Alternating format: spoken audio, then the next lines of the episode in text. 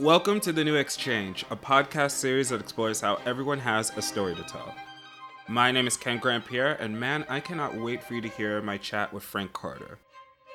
Oh, um, hang on a sec. Okay, that's better. Something that I deeply love about today's episode is that it doesn't take long for it to get personal. Frank is the kind of person who only knows how to wear his heart on his sleeve, both on and off the stage. Anyone who's familiar with his career in music already knows this, from his time in bands like Gallows and his current group, Frank Carter and the Rattlesnakes. But another incredible aspect about Frank's life is that he's also a prolific tattoo artist and owner of a tattoo shop in London. That shop is called Rose of Mercy, a creative space for people of all genders, ages, races, and religions. The mantra of the shop is always in bloom, bloom in all ways. And that mantra is the guiding light of our talk, along with the why. What made Frank feel it was vital to have a space like this? And what does it look like making it into a reality? I had the pleasure of meeting Frank here in New York right before the pandemic, and the warmth and the candor he expresses on today's episode is something I have a lot of gratitude towards. Especially his curiosity, which plays into how he functions not just as a boss, but also as an artist. We also chat about the most recent Rattlesnakes album, Sticky, which features the band playing at their most aggro, along with features from artists like Joe Talbot of IDLES, Lynks, and Bobby Gillespie of Primal Scream. If you're in Europe, you'll be able to catch Frank and the band across a bunch of festivals like Mad Cool, Pukkelpop, Rock en Seine, and loads more. They'll also be doing a full European tour later this fall, starting on November 4th in Sweden. Visit andtherattlesnakes.com for more info. Also, if you'd like to have a cooler Instagram feed, go right ahead and give at Rose of Mercy a follow. This is the new exchange with Frank Carter. Enjoy.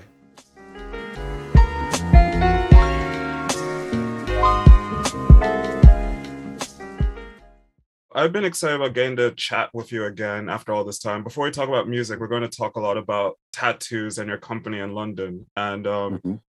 I mean, would I be right in thinking this has probably been a very interesting time to run a tattoo business, like in these last couple years? Like, yes, yeah. I mean, interesting is a really diplomatic way of, of saying it. Um, I mean, I signed the lease for our shop in March 2020. Oh. So two weeks later, we were shut, and the whole world shut down. Um, and we still had like um, a two to three month build to do you know? So it was it's been very difficult. It's been re- it's been yeah i won't i won't lie it's been a really a really tough couple of years. But when tough comes along like those challenges are what are kind of what define me usually. So i just set to work to find a way that not could not that could cash flow it but just that would keep my mind engaged with the process and and hopefully aim to generate some income you know um, so I ended up painting des- like tattoo designs for people, but like on live stream on Instagram, right?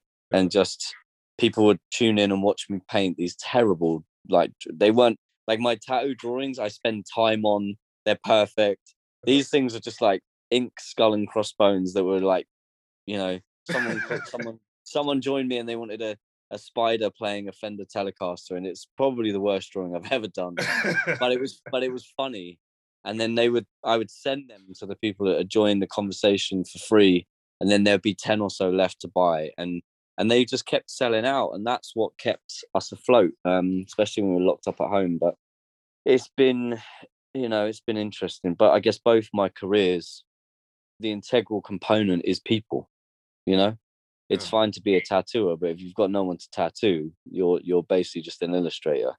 And um, and if you're a musician and you've got no crowd to play in front of, then you've just got two years of band practice. So yeah. it it's been it's been tough, yeah. I'm curious in that regard because like I'm here in New York and I've seen like mostly like on Instagram, but also talking with friends that I've caught up with and you know, I don't even know what we call this time because we're technically still in the pandemic. I almost want to say post-pandemic, but still a weird thing. But I have been seeing mm-hmm. people who I know never thought about getting tattoos prior to the pandemic, just going about and getting them now. And I wonder if mm. you found that as well, or have seen people telling you like, "Yeah, I just figured now I'd get a tattoo because it's like I've never thought of it before." Yeah, I mean, certainly for like our shop, this year has been quite difficult as far as sort of cancellation policies go. Like a lot of people are still sort of in the hangover of COVID or whatever, you know. So some people have uh, uh, one week they're telling me like I didn't even get it, and then the next minute they're canceling their appointments. They finally got it, you know. Oh, so it's, it's, we've still been dealing with that, but yeah, we've definitely had an influx of people that sort of like it just made them rethink their whole life. You know that I mean, what they calling it? They're calling it the Great Resignation. You know, yeah. like so many people instead of going back to the job they've been doing, they're just like, no, I'm gonna. This is my chance to change and do something different. And I think we're seeing that across the board. What I have noticed is a greater number of um, older clients. You know, my at the age bracket has definitely changed. I'm tattooing, you know, way more people above the ages of 25, 30 than I ever have, and later. You know, I regularly have people come through the studio who are like in their early 50s, early 60s, even like just wanting to come and get their first tattoo, which is just that's that's cool. That's fun, you know, like it's really sick like and you know interestingly enough see i'm sure you've been asked many times about the first tattoo you ever got but i don't want to do that instead i kind of want to flip it mm. a bit and i'm i would love to know because you're you're constantly getting tattoos still what was the last tattoo you got and what inspired it the last tattoo i got was was a rose on my arm and it's like this big if i'll show you really quickly oh, yeah. it's very small so the logo of my of our, our shop is a red rose with a green stem, right? And it's very it's very simple. very, very simple tattoo design. But my daughter was in the shop and she um just was copying it, you know. So oh, this okay. This is uh-huh. what she drew, but she also tattooed it. And at the time she was six. So yeah. she's watching a six, six letting a six year old loose with a tattoo machine is like probably not the smartest move I ever made. But it was very funny and it's definitely the tattoo that means the most to me. So oh yeah. look at that. Yeah. Yeah. I'll describe it for people. Yeah, that's like a tattoo that's like it looks like almost like I would say maybe two Legos stacked on top of each other size. Just about two le- two Legos that have been chewed up by the dog. Yeah, yeah. It is, it's pretty wild. It's definitely, but it's still. I think it's beautiful. You still, you still get the, that is the the essence of a rose i think is what i like to say no it definitely is and the coloring is like particularly profound like you know yeah. i don't want to get super heady but the fact that there's a bunch of dark tattoos around and then there's just like this nice bright red and green it's kind of beautiful yeah yeah you know there, there's a lot of reasons why i was like really keen to chatting with you because it's interesting because like the art of tattooing is something that's had an interesting shift of existence, I think, in the last 40 odd years in like Western culture, where there was a big period of time. I think about when I grew up, like in the 90s, where people didn't respect it. People associated with weird ideals. There's a lot mm-hmm. of dismissal in the general public. You're a little bit older than me, so I imagine you even remember that even in an earlier like portion of your life. And you know, nowadays those ideas still exist, but I think on a much smaller level because I think a lot of times now you see most people have almost like a sense of respect towards what tattooing is, that they do see it as an art. And I know it's a big thing to ask, but how do you view the shift of perception towards tattoos now when you consider just like the last 10 years or so? Because I imagine you've, you know, you've seen that quite a bit, yeah.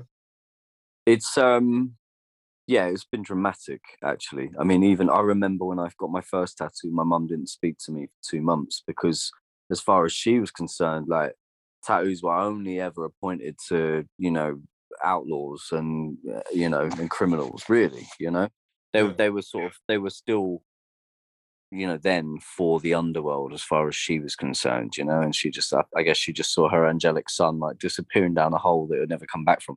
Now i mean since then she's tattooed me she turned 60 at the end of this year she's told me she wants a tattoo. So you know it, if, if that is not a prime example of how it's changed over the past 10 15 years i don't know what is but i think it's also one of those things it's like i talk about the the, the correlation between tattooing and rock and roll yeah?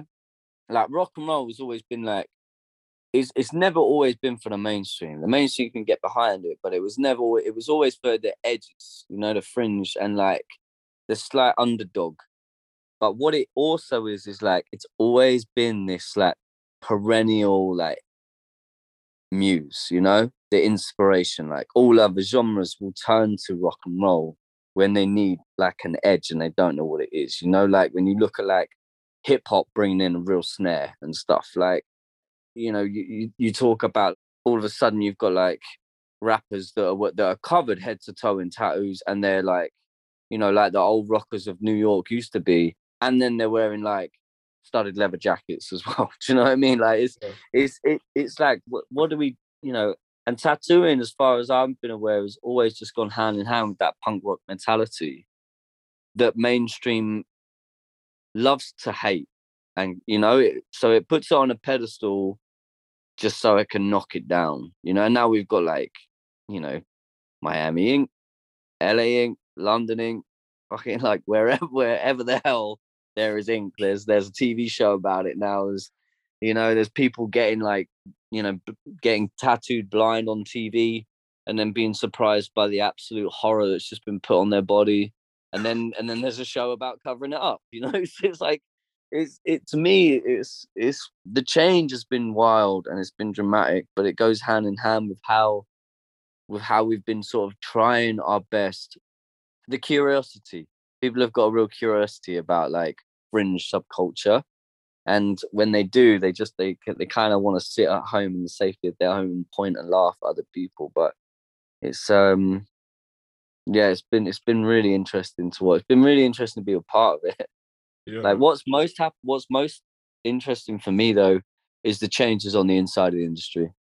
Like it whenever you look at anything how it changes in the mainstream is always going to be like there's always that's always one factor but ha- the changes inside the industry have been huge. And like you know it, it has gone supernova in the fact that when i was starting out you couldn't get any information there was no catalog there was no you, you could go on the internet and you could still there was still no way of buying things you know you just couldn't get your hands on it and if a tattooer knew you had they'd be knocking on your door to snap your fingers you know like it was it was a much more ruthless world back then.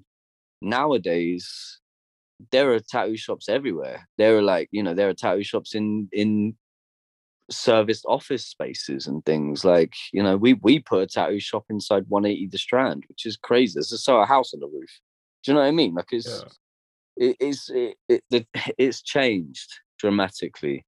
And um what once was a totally gate kept industry is now just wide open and i really believe like just for the greater good of the of, of tattooing in general because a lot of people who would have been kept outside of tattooing who you know maybe didn't want to respect the tradition of it which is an important point to come back to they're now in and they're just and they're just making tattoos that are super progressive they're based in in the world of art rather than tattoo they're forward thinking, they're outside the box, and as a result, we've we've had like whole new sort of uh, styles of tattooing just emerged that are just incredible, and you can't deny the skill and the talent and the vision. You know, that to me has been the biggest change is how it's affected the inside of the industry.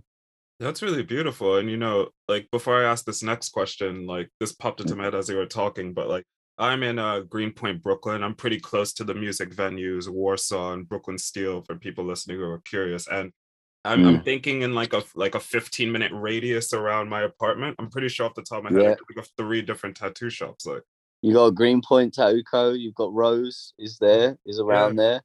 You've got um oh my god, who was on who's up the top there by St. Vitus? That's amazing. East River, that... East River was up there. Like that's amazing. Yeah. You know that off the top of your head, though. That's yeah. Beautiful. Save was that. Save was down the road. Well, I used to live on Dupont Street at the top of Greenpoint. I lived there for a few years. Oh, I actually didn't know that. I don't think we talked about yeah. that last time we met. Yeah. Yeah, yeah, wild. Yeah, I, I lived there for a long time, so.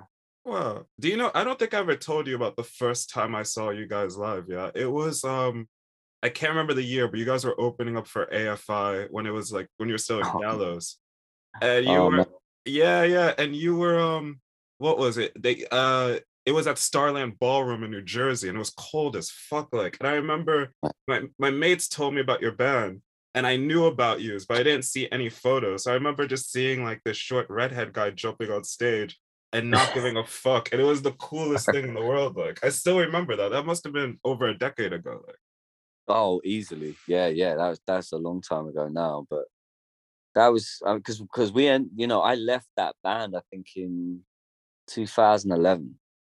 I think so. That's like yeah, it's a lot. Yeah, a long time ago now. But man, that tour was so much fun. Yeah, they're like, sweethearts. I, I, gen- genuinely, yeah. Oh my god, AFI like that. And I grew up listening to that band, you know. So I like yeah. I, I I love them. But yeah, to be on the on the road with them in America as well, and like I think that that was a time when their crowd really they you know even if they didn't get us they knew what we had been doing for years on the road as gallows and they still they respected us enough to come early and listen and that was that made a big difference to us like just to have people in, you know to play in front of was was major so yeah. i made a lot of friends on that tour it was great oh that's so amazing that's like what it's all yeah. about and you know a, a major reason we've been talking about tattoos and this is going to be mentioned mentioned in the intro naturally but you founded a beautiful tattoo shop in East London called Rose of Mercy, which is also considered to be a safe space for people, for creative people to mm. come and feel like they're part of something. The mantra of the shop is always in bloom, bloom and always. And tell me, how do you feel that mantra inspires like how you approach it both? It kind of almost feels weird to ask, but I'd love to explore this with you. Like, how do you feel it informs how you approach the spiritual and the practical level of the business? Because I think having that mantra is very beautiful yeah, I think that the spiritual side of it is the first part is to is to you know always in bloom. That's like I try to create a space where people can come and be themselves, but the very I want people to I, I understand that no one can be the best version of themselves at all times, but I want them to walk through the door and feel like that's the place where they they need to be like trying, you know, really trying to like come in, but all, leave everything else outside and work at like making themselves the best tattoo artists they can be because that's what our clients deserve. And then the practical side of the business is you know for is the bloom in all ways like that's for me as that's my reminder to go in there and to be constantly thinking about how I can grow our rose garden, you know, like how I can use my network to gift it to the people that are coming up who are like you know, I, I, like I said, I signed the lease on that place March 2020, and the intention was always to hire young junior tattooers. You know, people that needed help. I've had, I've had three apprentices graduate now that are doing incredible work. Like they're, they're really making like beautiful tattoos, and they're sort of becoming renowned in their own right already. Um, they all do totally different styles, which is really nice to know that I've still got it. and um and now we've got you know we've got three more apprentices at the shop now who are all like they are just hustling and working so hard and they they make me like really really proud. But outside of that our resident tattooers were all young you know none of them really had i think the most one of them had was like two and a half years under their belt you know already.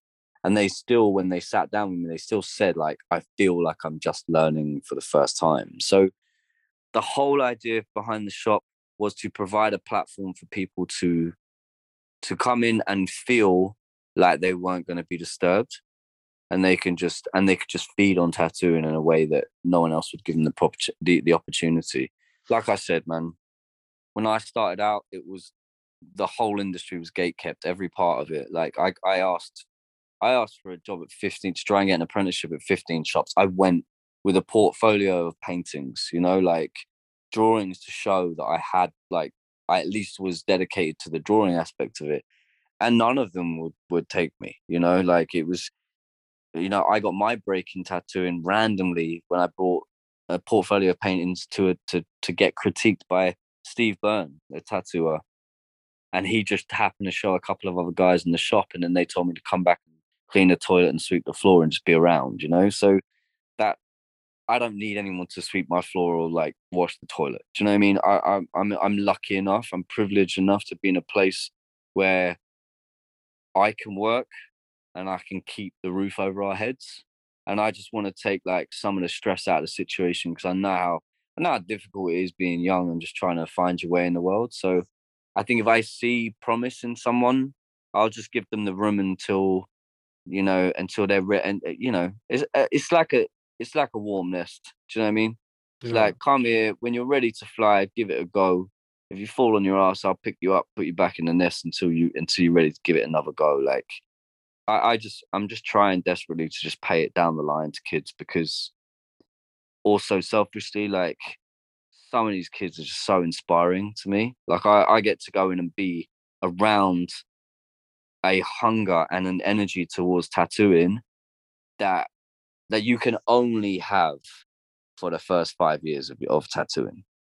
You know, it's not. I wish you could keep that forever and ever, but it naturally changes. It uh, it's a natural graduation, and I and I and I think I'm sure there are some fucking 50, 70 year old tattooers that'll be like, "Bah, this fucker don't know what he's talking about," and I still love tattooing the same way I did when I was younger. I do as well, but it's different. I'm different to when I was at 21. You know. Yeah, I think that goes beyond even tattooing. Sorry, not to cut you off. I was just gonna say, I think um, because I do photography for a living, and mm. I've been doing it for a little bit over a decade, and I still love it. And getting to a point where I can get make, make money off it's huge. But I sometimes, and I sometimes uh, am afraid I'm over romanticizing it, but I do remember what it felt like doing it when I was like 19, 20, even like 23, 24, and like that it was so different. The passion internally was so different. Yeah, yeah, totally. But also, it's because it's because you have the space to to have that passion. You know, like you don't have. I know you're an adult, but it's a lo- it's loose. You know, back then you've still got the safety nets are still around. They're in play. You know, your your parents are waiting for you to like you know not come home crying type thing. If you if you're lucky enough to still have them holding you back, you know, like it.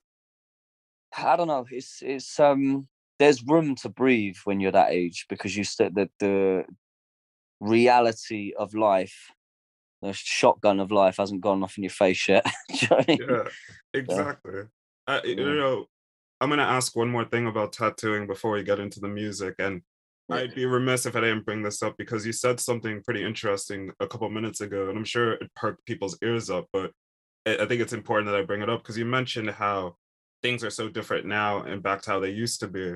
And you said something along the lines of like how there are people who want to break your fingers. So I heard that and I imagine it was such a precarious industry at the time that people really wanted to safeguard it. Also from a mindset of just like if some new hot guy came, they might think it's like taking foods out of their mouths. But I wonder if you consider where tattooing is now, especially in the context of Rose of Mercy, like mm respectfully, what do you think would surprise most people about running a tattoo shop as a business? Because I think from the outside, a lot of people would be like, oh, those people must be having the time of their lives. And they forget that just for the lights to be on, there's a business component there that's very serious. Like, yeah, I mean, I could sit and I don't want to be the guy that like rains on everyone's parade of like the, I'd I'd rather keep like the the romanticism of tattooing like yeah we're just a bunch of pirates and we all make loads of money. And um, it's just we I literally just do skulls and hearts every day, and you can't afford me. And I've, my waiting list is fully booked. Do you know what I mean? Like that's what I want to tell everyone. but the reality of it is, it's it's a business, and unless you have a business mind, you will find like running it is difficult. It is really hard. And I and I'll be honest, man. Like that's been the biggest curveball for me for the past couple of years. I thought I could come in and do this as an artist. Being an artist and a business mind is a different fucking thing. It's very I've I've had to learn to become business savvy, learn to become a manager of people. You know, I'm I'm not designed for that. Like I can command a crowd, but like if you go in and you play the same song every single day, they're gonna eventually get bored of it, or they'll learn the lyrics better than you. Do you know what I mean? So yeah. this is this is the interesting thing for me is like trying to adapt from being just a sole artist to a manager of people. And when I realized that like I realized to not expect anything from them and just be happy with the fact that I had a platform to provide and then just listen. And the one thing I tell everybody now is just like listen more than you talk. Like, you know, like if you just li- listen more, talk less, everything will go pretty easy for you. So um, I don't know. I don't know. Maybe I should just leave my door open for people to ask me questions. But you know what? Just yesterday, right? Yeah. I've had this. I've had an artist called Adam. He's an amazing hand poke artist, and he's been working for us a little while. And then he was like, I was like, oh, when are you back in? And he said, oh, actually, like, and he was a bit nervous. He said, look, I, I, actually, I think I'm gonna, I'm not gonna come back. And I was like, okay, cool. Like, he's like, well, I'm gonna, I'm gonna open my own space. And I was like, man, that's amazing. Like, that's exactly what you need to do because I see the way you work, and like, although we have a real gentle space, it still can be quite busy. And he's quite like, I think he needs just like a one-on-one experience with his clients. And um, you know, for me, I was just the one thing I left open for him was that, and for anyone that leaves my shop is if you need anything, like I'm your guy, like just come to if you wanna if you wanna know, you know, the best accountant to speak to, if you want to know how to license your property, like those are the things that I've learned, and that's what I can hand down now. It used to be teaching people the best, most efficient way to draw a rose and how much black and shading should be in it, you know. And now I'm like, i I'm I'm open, and I and that I have to say I've got to pay up the line. Like that goes back to my friend Maxime, Maxime Plescia-Büchi, who who runs Sang Bleu. Like he has been integral to me, like to my development as a tattoo artist, like in a business sense. Like he has always been fully transparent. If I have any question, I just call him and ask, and he and he's happy to give me the information. So that's what I do now. But yeah, if you want to know how running a business, the business of tattooing is, it's it's it is literally just running another business. It's fucking it's a lot, man.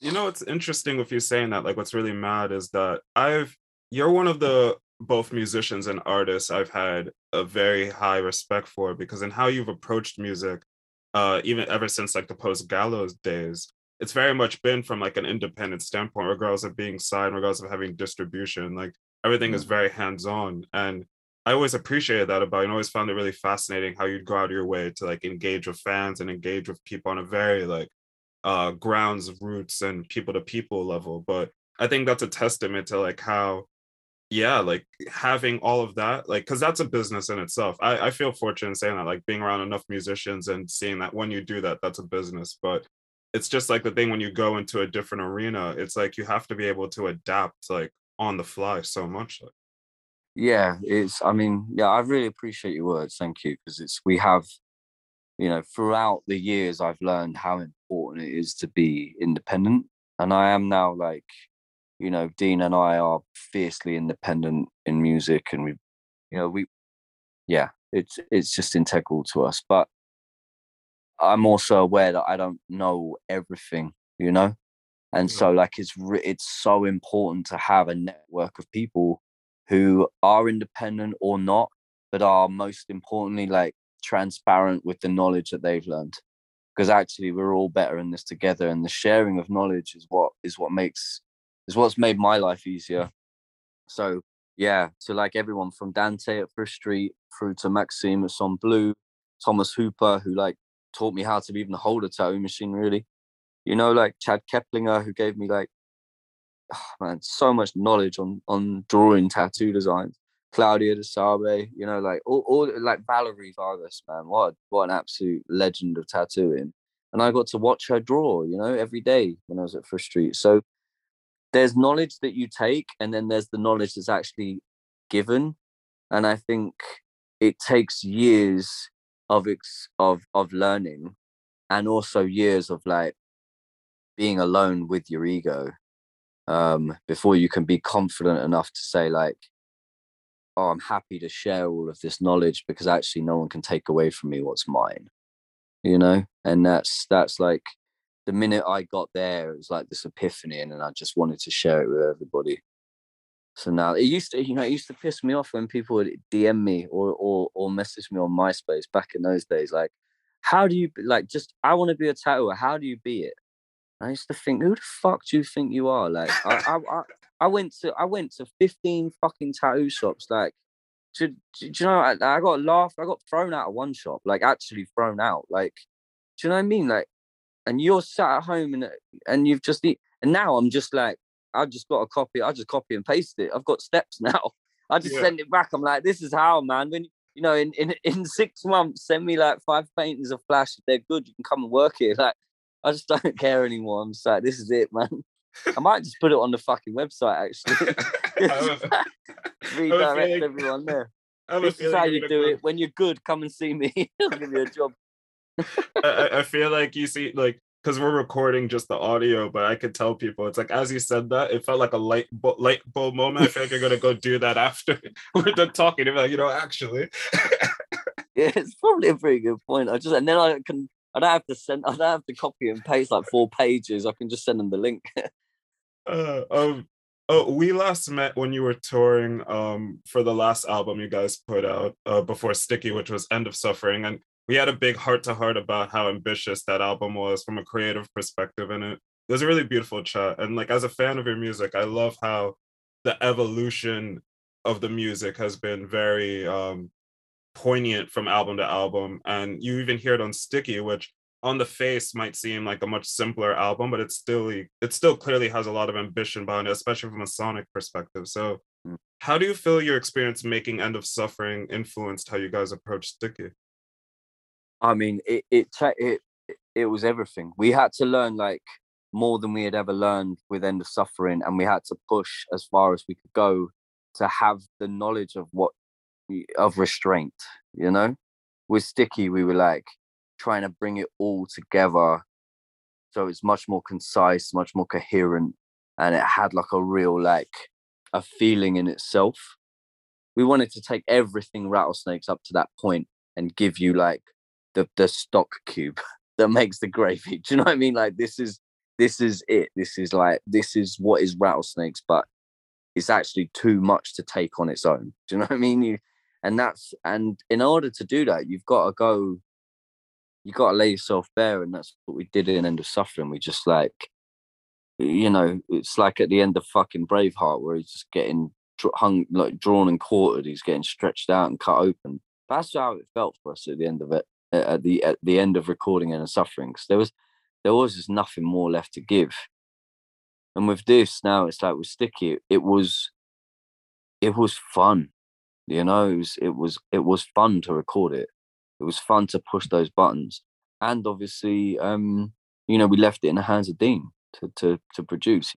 It was made it was you know mostly written and recorded in east london where we're both living we wanted to make a record that was the real essence of rattlesnakes in that moment and um i really think we got it right but there's without a shadow of a doubt there's no way we could have done that without everything we learned from from cam blackwood from tom misser from dan moyler you know from lorna blackwood like you know my, my vocal coach when we were making End of Suffering you know i still i still have vocal coaching every week you know? Really? I didn't meet Lorna until the end of the recording of End of Suffering, which was not ideal, to be honest. Like it's like just done this, just done this album where I'm like really reaching for my singing, and like you've just taught me three things on the last week that have made everything easier. like shit.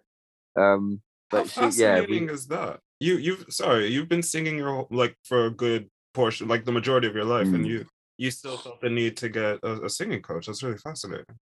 yeah, no, she she's incredible. She's literally changed my life. Like, but I, but I not only look, I I've had imposter syndrome a long time, but like when you're a singer and a front man, like you're expected to come with a confidence just to carry it, whether you want to or not. I have no knowledge of music equipment like at all. You know, I'm sat in the studio now. I couldn't fucking plug it up, plug it in, mate. Like I, I can't. I could turn it on at the wall, and that's about the length of my knowledge. Like, but I'm learning. I've started learning. I've started playing piano, and I've started like really focusing on my singing because that is my instrument. And what Lorna's taught me, you know, just through technique, has meant that I have just got like control over my voice like I've never had. It's made every record that we've had before better. You know, so we're really now when we play live, like I'm at the very top of my game, and to be like you know, I'm almost 30, I'm gonna be 38 at the end of this month. Like that's that's wild to me, you know, like that's that's crazy to be almost hitting 40 and feeling like I haven't hit my peak yet. That's that's that's exciting. So just getting my stride now. So all these all these younguns, they better watch out. I mean, honestly, as someone who's seen you on stage, I mean, like that night when you're like, I was at the Mercury Lounge when I last saw you, Mm. like my favorite thing about that show, and honestly, I've thought about it throughout the pandemic because you know, especially during like lockdown, you just found yourself returning to like different memories, and like Mm. that show, yeah, the second you guys hit the stage, it was so just like go. The second, Yeah. I think that I think that's when you listen to Sticky, that's what we wrote. We wrote we basically wrote a gig. Like Yeah. you know, we just we wanted to write an album that felt like you were at an early Rattlesnakes gig. It was just like fucking carnage from the minute you go. There's some singing, there's some this, there's some that. But the reality of it is that it's just it's just full blown like from from from the minute you hit play, it's you are on. And I think we achieved that with that record as well. God knows what's coming next. I don't know what the fuck we're gonna do now, but maybe I'll write a fucking album of ballads. Do you know what I mean? No, I'll do a Christmas number one with Michael Bublé. I'd fucking listen to it. Like, I mean, you're, you're such so a would my mum. My mum would be gassed. All my aunties at bingo would be like, "Have you heard his new song?" like what you're essentially describing is the immediacy, and it's interesting because you said that it was essentially like kind of encapsulating those early gigs. But I mean, respectfully, as someone who saw those shows back in like 2019, like that must have influenced the making of Sticky as well, right? Because I feel like that was quite prominent. Because it's like we're talking again zero to a hundred in like a second. Like, Yeah, I mean that's that is the key. Is like you have to be able to switch on at a speed that no one else can like can maintain. You know, it's it's like look, I always think about our shows as as being like if you flick the TV on in the middle of a high speed chase, yeah, yeah, right, and you're like, holy fuck, okay, this is this is pretty wild, right? And you watch it for a few minutes, and then at some point the guy just hits the nitro button and it's just gone, like, and then the police are just left there, and and it's like that's what I feel like our gigs are like. First song, you're in the chase, and at some point we turn the speed up so much that like we just try and make sure that no one else can catch up, and um, you know, it's it's been nice to watch that when we've especially when we played support gigs, like when we play slots with like bigger, bigger bands. I mean, I, you know, I, I don't want to talk too much about like the the Foo Fighters right now, especially with what's just happened. Um, but but I remember seeing Dave and Taylor like sitting side stage and watching, and I remember coming off and and and Dave saying to me like, "Cool, I'm ready now." And and I and I remember thinking like, "What the fuck?" Like, like you now you're ready to play a gig, you know, like and and then I realized later on it was he, you know, we we talked a lot, me and Dave and and and Taylor, and Taylor would always say like he he was so excited to watch us play because it meant that he it set the bar for him for the show. Like he had to he had to match that, you know.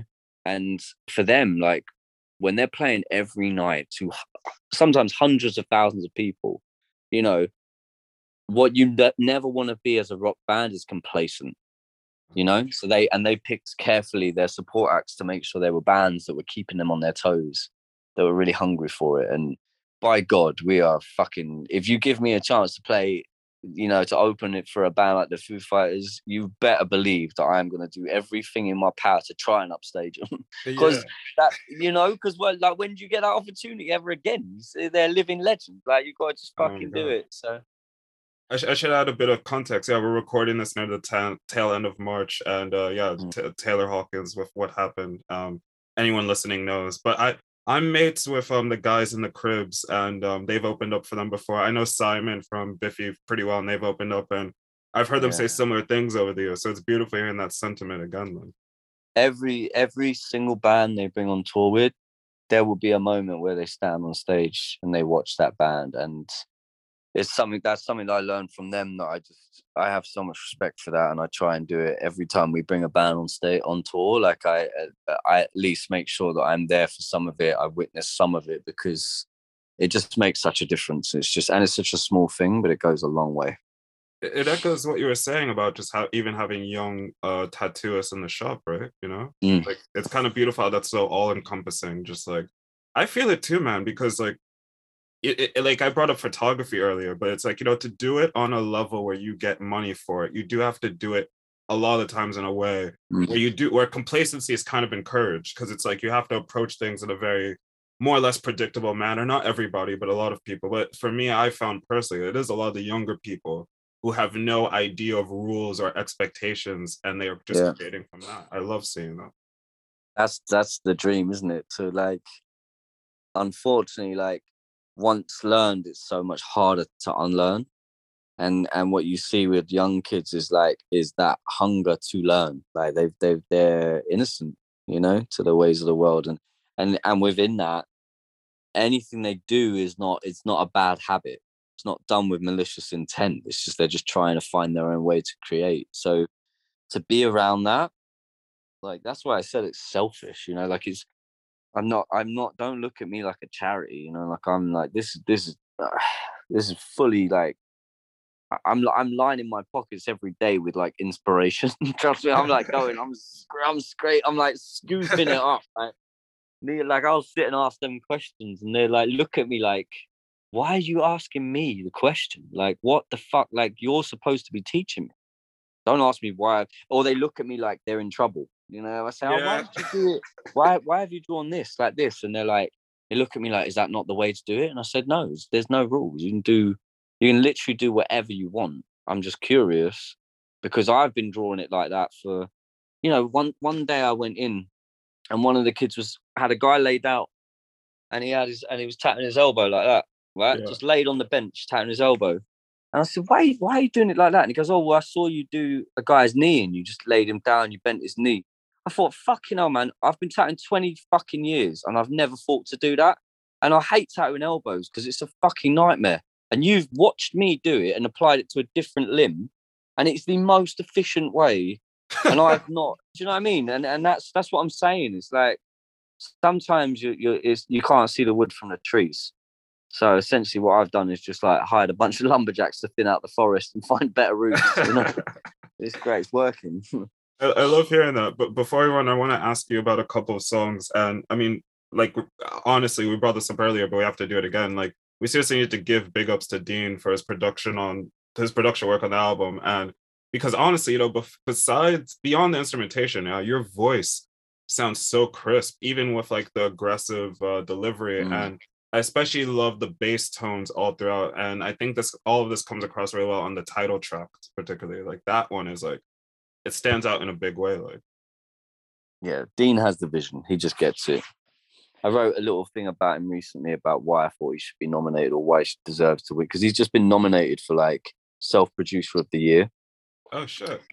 Yeah, which is pretty major at the MPG Awards, which is like a music producers guild. So it's it's quite you know industry wise, it's like quite a big deal. And um, I wrote a thing about why I thought he deserved it, and I you know there was a load of caveats in there. He should win it for his technical prowess. He should win it for you know his vision. But actually, I think I've always said this about him. The reason he's better than anyone else is because he understands people. You know, like he looks at everyone in the room and understands like their their strengths and their weaknesses and then he just gives them the room to feel both right and that's really important. You can't just play to someone's strengths like this isn't this isn't like a game where there's a singular goal you know? You can't just play to someone's strengths in football like you have to this is art you know? And sometimes a weakness a vulnerability will give you you know giving someone the room to feel that will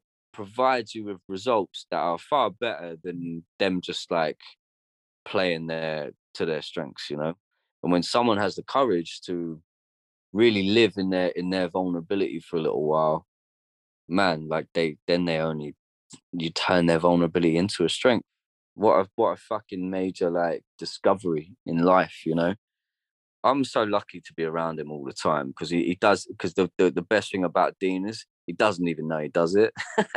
He's literally like, if I said this to him, he'd be like, "What the fuck are you talking about?"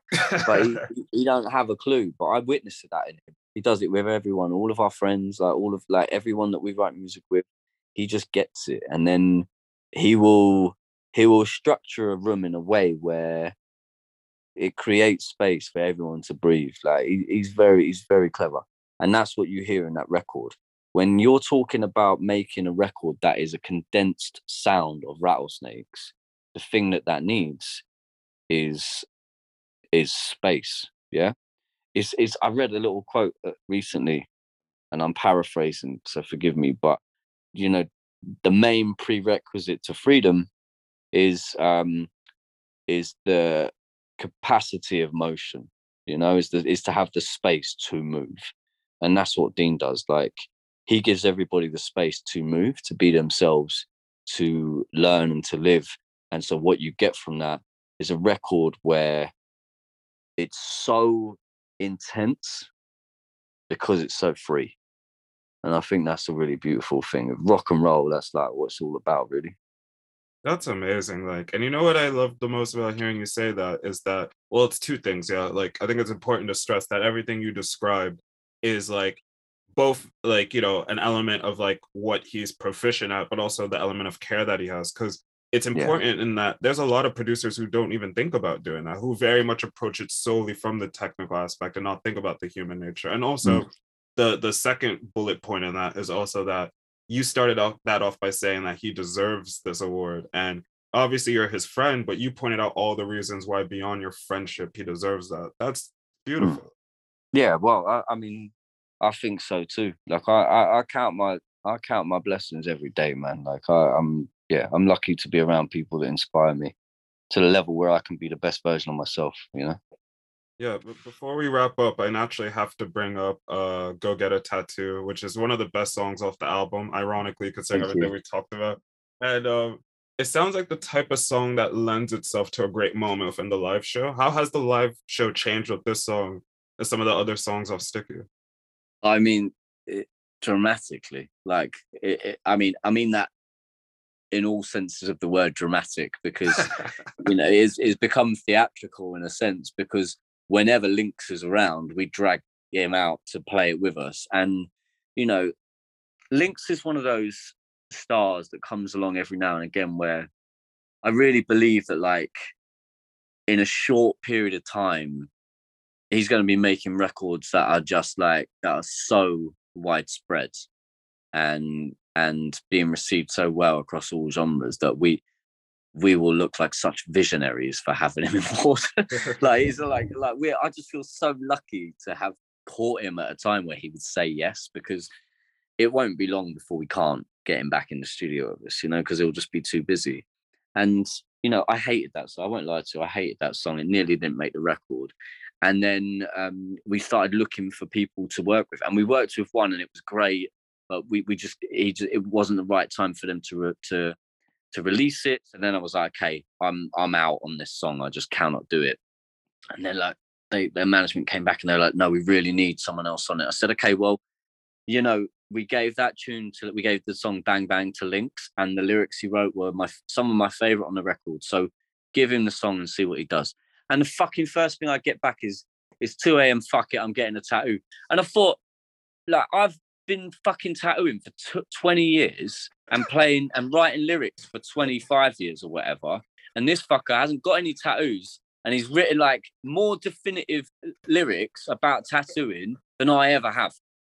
And I was fucking fuming. I was livid, man. I was, I was honestly like, I called him. I was like, how dare you? You know?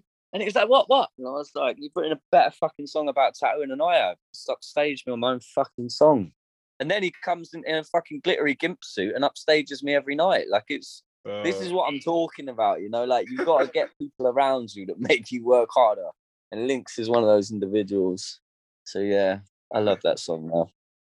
That's amazing. Uh, I have to say, I, I just really can't wait to hear um off his head live. Like, I mean, what a fucking tune! Yeah, I'm really excited to hear that one.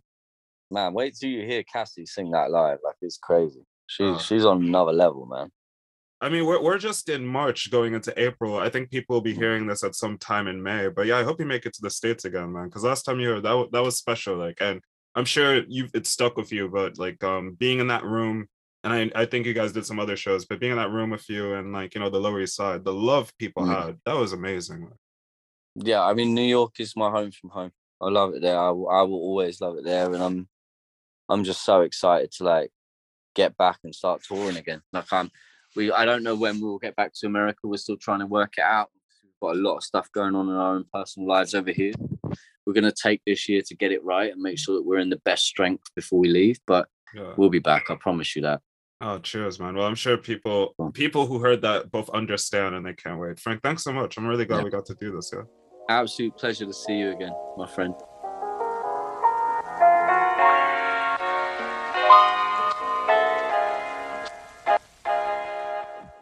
Thank you so much for checking this out. Be sure to subscribe to the new exchange via Spotify, Apple Podcasts, and wherever you stream podcasts.